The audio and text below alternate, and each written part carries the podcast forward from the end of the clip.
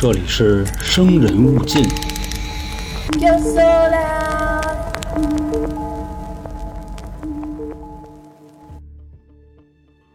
来了啊，朋友们，欢迎收听由春点为您带来的《生人勿近》，我是本台的杀人放火讲解员老航。今天的故事啊，咱们进一个新的题材，至于是什么呢？各位往后听，一听便知。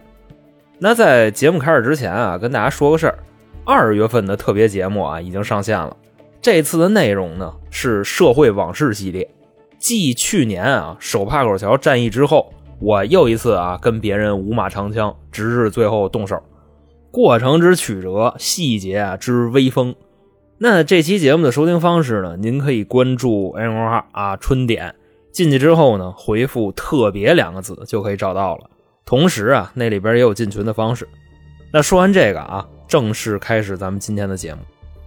这个故事呢发生在一九六三年的北京市房山区四零幺医院，全称呢。中国核工业北京四零幺医院啊，这么一个地方，具体的位置呢，在北京的西南角啊，因为房山嘛。那一提到这个医院的名字啊，感觉很奇怪啊，它为什么要叫核工业医院？其实这块啊，还是有点历史背景的。早期呢，在一九五零年的时候啊，咱们跟苏联开始战略合作，其中啊一项重点的内容就是苏联援助咱们研发原子弹。等过了一阵子啊，苏联向咱们输送了一座核反应堆，苏联进口的幺零幺堆，这就算是共同进步了。本身呢，这个合作啊进展的很顺利，但后来呢，到了一九五八年啊，这毛子就跟咱们就掰了。你别看今天啊，这个中俄关系达到了一个前所未有的高度，这现在都快躺一被窝了。但当年啊，确实是有过那么一段。理由呢是他们那边啊，大哥手伸的有点长，想往咱们这边派兵。就好比说啊，咱俩人关系挺好，我就非得啊让你把你们家那门钥匙再给我配一把，连家门钥匙带车钥匙啊都得给我配齐了，美其名曰咱们共同管理，那能干吗？对吧？咱们这边大哥直接给他们撅了。所以呢，也就是因为这个，从此之后啊，形同陌路，谁也甭搭理谁。也就是关系啊，刚掰完没多长时间呢，咱们这边呢，幺零幺号重水反应堆啊，算是建造完成了，就在北京市的房山区。那再说这个四零幺医院呢，离那个秘密基地啊，也就挺近的，建造于一九六二年，是咱们国家少有的啊治疗核辐射疾病的医院之一。你像一提这玩意儿啊，之前那谁不是说了吗？啊，就那个小肯啊，笛子。他不是说只要我活着，中国就别想造出原子弹。结果啊，他一九六三年死的，一九六四年咱们第一颗原子弹试爆成功。反正就说这意思啊，但不知道他这个死啊到底跟谁有关系。这个呢，就算是大概的一个故事背景。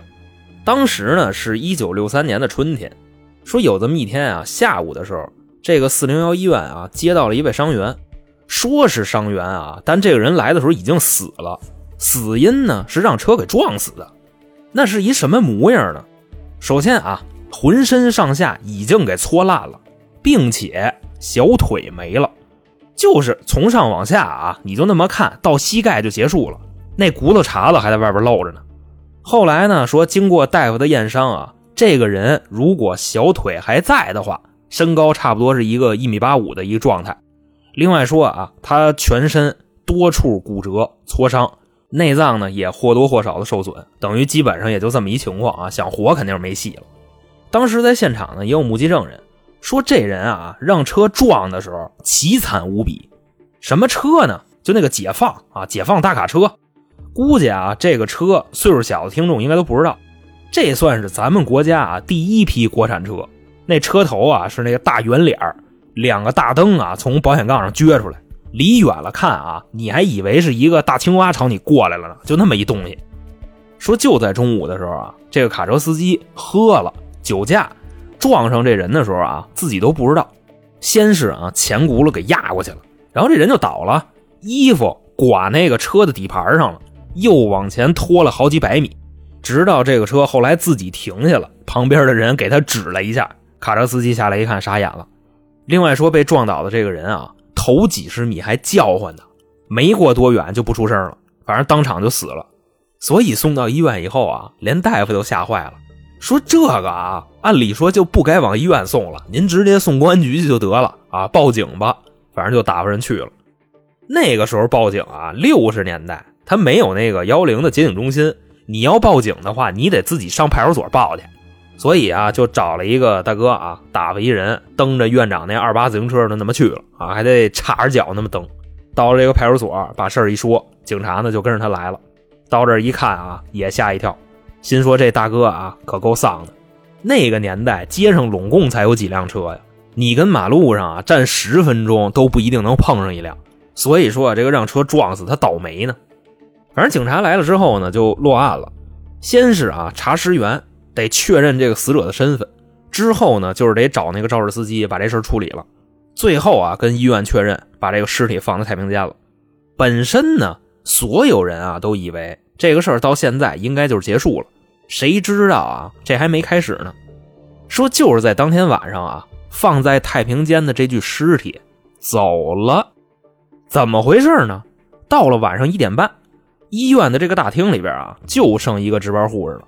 说这个大夜里头啊，这个护士小姑娘闲着也是闲着，就准备眯一会儿啊，趴桌子上了。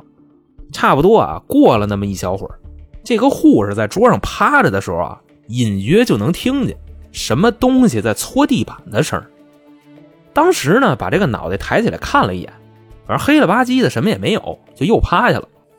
说那时候啊，六十年代这个医院里头啊，他到夜里头也不怎么开灯，因为当年啊，这个电确实是挺金贵的，能省点就是点那这屋里头啊，唯一的一个亮就是护士桌上那个黄色的小台灯。啊，既然这么黑啊，还什么都看不见，就别自己吓唬自己了，接着睡觉吧。当一头又趴那儿了。可是啊，他刚把头低下，这个声又来了，并且啊。感觉离自己越来越近，所以这小护士啊就分析，刚才那个声啊，可能离自己大概有个几十米，现在呢，应该就在跟前了。这回啊，已经不敢抬头了，就悄悄的啊，在这个桌上把眼睁开了，就把那个脑袋啊，就那么微微的抬起来一点顺着那么看，就跟咱们上学的时候啊，你趴桌上就就偷着看讲台上老师似的，就那意思。把这眼睛睁开。往那儿一看，晕过去了。他看见什么了呢？下午送来的那具尸体，自己从太平间爬出来了。当时的那个状态啊，什么样？两个手撑着地，那么慢慢的往前挪。而且说啊，这个尸体没有小腿，那手撑着地啊，后边那俩哭声就在地上那么耷拉着，还能听见啊这个骨头摩擦地面的声也就这么一眼，一到两秒钟，这护士就晕过去了。后来啊，到了夜里四点半的时候，急诊科的一个大夫出来上厕所，看见这个大厅里头啊躺一位，走过去啊仔细一看，这不那值班那护士吗？这怎么睡得这么美啊？啊，躺地上睡，这马上啊就入冬了啊，这地上凉不凉啊？反正说啊，明天肯定得窜稀，就跟这儿这么晃他。哎，醒醒哎，哎，着凉喽！差不多晃了那么个四五下，没反应。这大夫啊，正琢磨怎么回事呢，地上躺着这个护士啊，就惊醒了。那大夫，哎，干嘛呀？吓我一跳！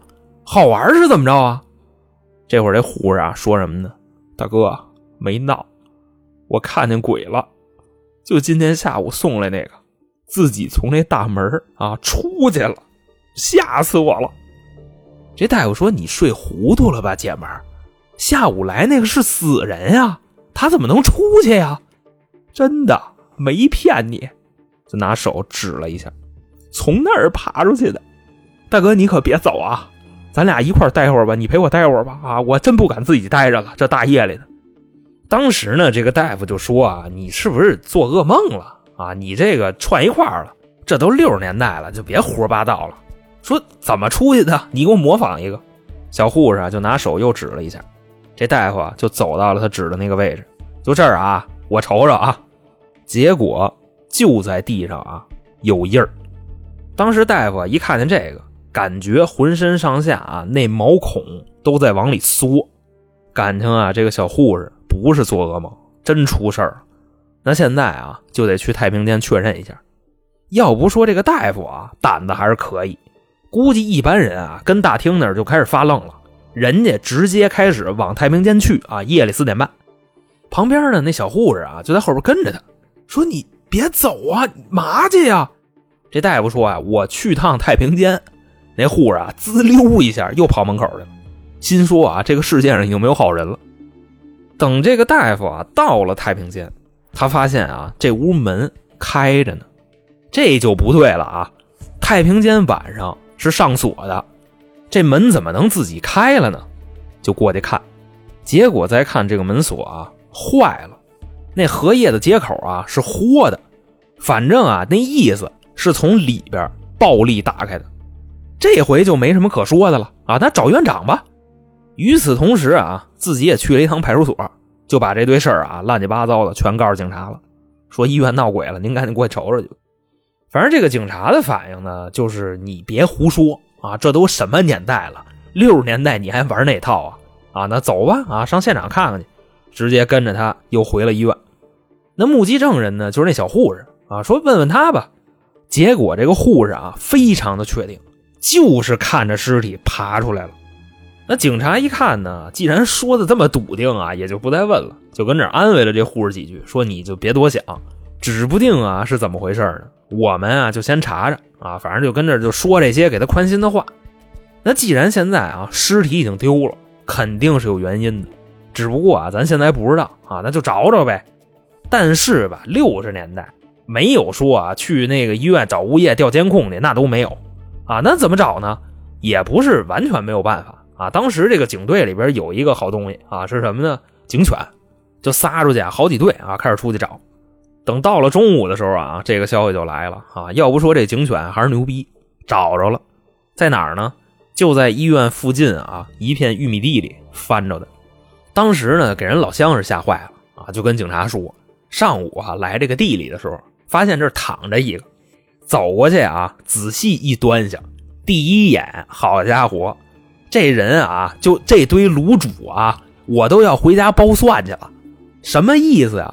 这个尸体的肚子被人给豁开了，心肝脾肺肾啊，这针子、小肠、大肠全在外边露着，除了这个呢，还是啊。怎么看怎么别扭，脚呢？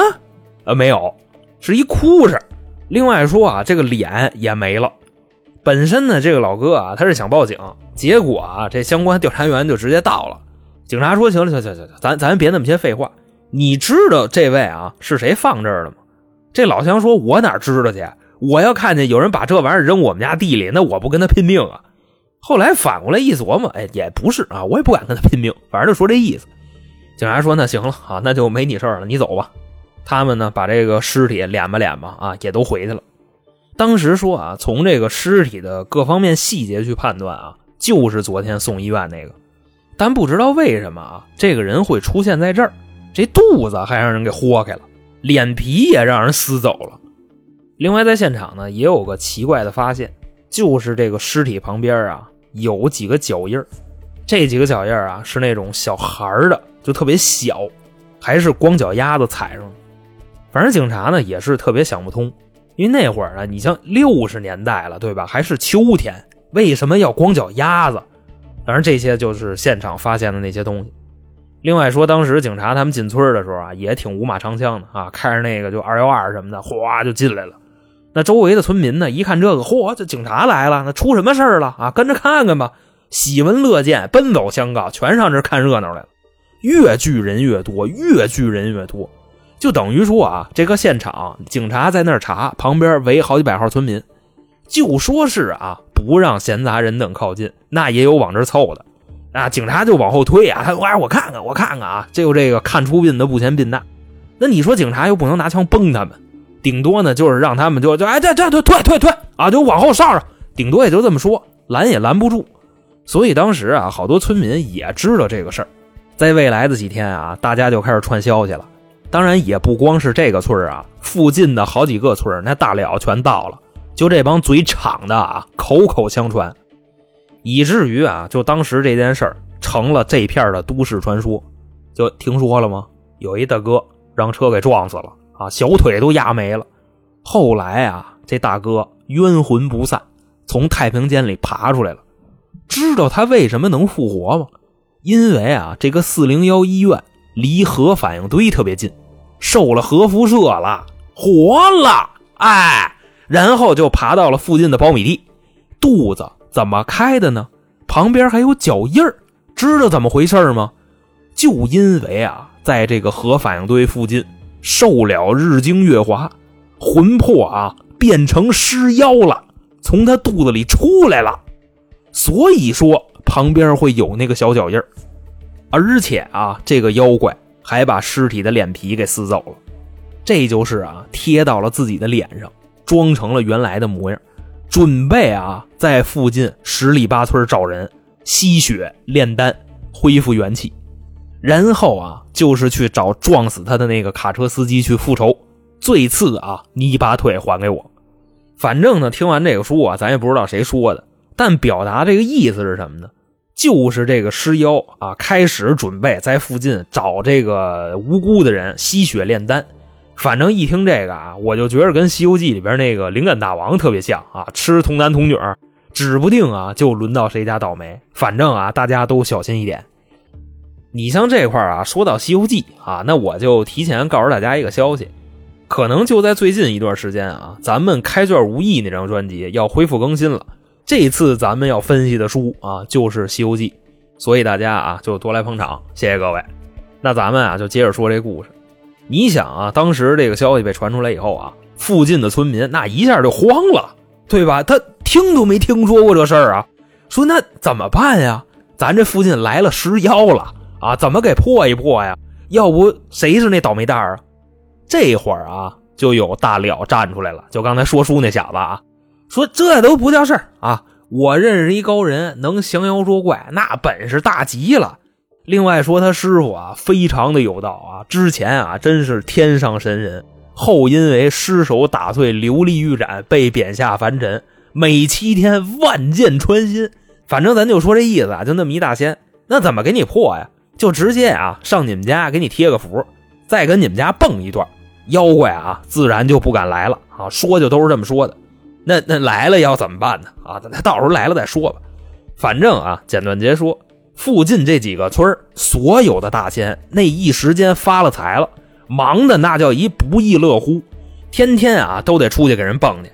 反正你当时你在那附近啊，在村里头就这么溜达，指不定你就听见哪家啊里边就能传出来，就就就这动静啊，就听着就特别让人头疼的那个念法。那再说啊，警察那边他们自然肯定是不会认这种说法，所以呢就继续调查。当时啊，在这个四零幺医院的这太平间里边，就开始还原这个事儿，怎么来怎么去啊？这尸体怎么下来的？怎么出的这个门？而且当时据那个大夫说啊，这屋的那门锁是从里边暴力打开的。除了这个呢，还有人发现了一个特别重要的线索，说就在这个太平间里边啊，有那个小窗户，就特别高的地方啊，就像一个通风口似的那么一个东西，正方形的。说这个小窗户上的插销啊是错位的，并且这窗台上的灰被蹭过。难道说有人能从这地方进来啊？拿尺子一量，十五厘米。说这尸体如果是被偷走的，那偷尸人要是从这儿进，那是谁呀？练过锁骨大法呀？就跟这儿啊，就想不明白。那除了这个呢，还有一个特别奇怪的地方，就是昨天啊。这个死尸送来的时候，随身还携带了一个公文包。现在啊，这个包就在那儿放着呢，但是是敞开的。这时候有一警察就说了：“昨天他撞死的时候来这我来的，他那包我也检查了，但我走的时候我记得特别清楚，我给他合上了，因为那个包里头啊没有什么乱七八糟的东西，如果有的话，肯定就不能放这儿了，我肯定就拿走了。”那等于说，我昨天合上了，现在怎么打开了呢？对吧？已经啊，十分确认了这个东西被人翻过，所以啊，综上所述，警察肯定了这个事儿就是人为的。当时呢，把这些线索啊扒拉扒拉都归置到一块儿，就什么尸体啊爬出去毁尸啊翻包，窗户被动过的痕迹，太平间的那个从里边暴力开锁，玉米地里边小脚印就等等这一系列啊。正分析呢，消息又来了，说这位哭哧大哥啊，就没腿的这个死尸，他的身份已经确认完毕。说这个人的身份呢是南京啊某个研究所的研究员，姓李。他此行啊来这儿的目的是来跟北京研究所的科研人员啊对接一些数据，而且说啊这些内容也都是绝密。但侦查员啊在翻这个研究员资料的时候啊，有一个信息对不上，说这个姓李的研究员啊在南京实验所的信息身高是一米七一，但车祸现场死的这位呢？身高是一米八五，这也对不上啊！所以想到这儿啊，警察一拍大腿，现在这个案子啊，根本就不是咱们想的那么简单，这给你玩一偷天换日。反正不出意外的话，这个人应该是冒名顶替来研究所给你偷数据的，他是冒充了那个姓李的研究员。但怎么说呢？啊，好玩的是，苍天有眼，他还让车给撞死了。我估计啊，那个酒驾的司机现在都够呛能定罪了，这立功表现呀，这是对吧？那这时候啊，警方就面临三个问题：第一个啊，南京来北京那个研究员既然是冒充的，那那个正路货在哪儿呢？第二个，死了的这个人真实的身份是谁？属于什么组织？第三个啊，人为偷尸的人。他估计啊，也跟这个实验所的情报数据啊有关系。那他又是谁？那刚才咱们提过啊，在这个太平间里边调查的那个线索，这个偷尸人啊很有可能会锁武功，因为他是从那个十五厘米的小窗户啊那么钻进来的。其次啊，现场留下了小孩的脚印难不成这个偷尸人他是个孩子吗？但你要想从这个太平间里边啊。暴力开锁出去，这个力量啊，少说也得是一个成年男性，孩子是绝对不可能的。那当时想到这儿的时候呢，警方的足迹专家啊来了一个消息，说根据这个小脚印去判断啊，它的主人是一个身高在一米三五到一米三八之间的男性，体重呢大约在八十斤左右。结合了这些线索啊，说这个人还具备成年人的力量。那么结论啊，就只有一个，是啥呀？这个人啊，是一个侏儒。一听这消息啊，那就别愣着了，那就出去找人去吧。跟警局里啊十里八村的往外撒人，开始找这侏儒。另外说啊，还安排了一帮当地的点子帮着一块找。也就用了三天，这个江湖人称的尸妖找着了。要不说这个人多力量大呢，这还真是一个侏儒。当时呢，就把这些消息一撒出去啊，点子直接就到了。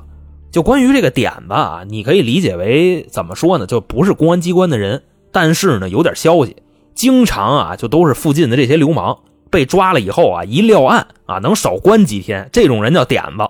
反正就说那意思啊，消息到了，就在当地啊就有这么一侏儒啊，姓邹，叫邹长生，这人三十七岁，那甭说了，那过去掏人去吧。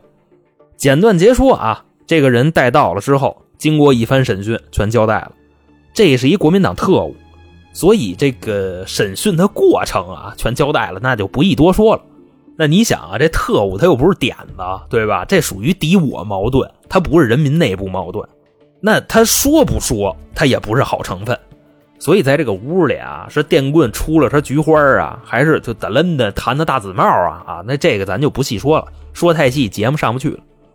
就这位侏儒啊，邹长生，自幼身体残疾，为了治病啊，走到了科学的尽头，就开始研究玄学了，加入了当时的邪教组织一贯道，而且说呢，还学了点功夫啊、戏法什么的，反正就那骗人的那堆手艺啊，就全学会了。不过掉过头来，你想想啊，还真是，要一个侏儒说自己是大仙，这个可信度还真挺高。你看好多那种大仙啊，不都老头老太太、瘸子、瞎子啊？这给你玩一侏儒，也也说得过去。等这个侏儒呢稍微长大点了，那时候是一九四四年，被自己的师傅啊引荐参加了国民党。一九四八年的时候呢，进入了国民党在北平的情报组织，潜伏了很多年。说这回啊是接到了上峰的命令，来接应一个高级情报员啊，就那大个儿。那你谁又能想到这个高级情报员啊来了之后就让那个大卡车给碾死了呢？但死了归死了，任务还是得继续。他被车撞死的那个事儿啊，当时路边好多人都已经看见了，所以说啊，这个尸体被送到哪儿也不难找。确认了是哪个医院，在当天夜里头，他就从那个太平间啊小窗户就翻进去了，把这个尸体啊给偷走了。走到门口的时候啊，那个护士不是说看见这个尸体往外爬吗？其实是这个侏儒给背出去的。由于他的那个个儿啊太小了，护士只看见那大个了，都没注意啊那个大个底下还有一个呢。整体啊就是这么回事那又说。为什么把这个大个的肚子给豁开了呢？你想，他们都是间谍嘛，特务，这玩意儿啊都学过，就跟那个好多毒贩子运毒似的，把那个情报放在一个微型的容器里边，不会被胃酸溶解那种，然后直接给吞到肚子里去。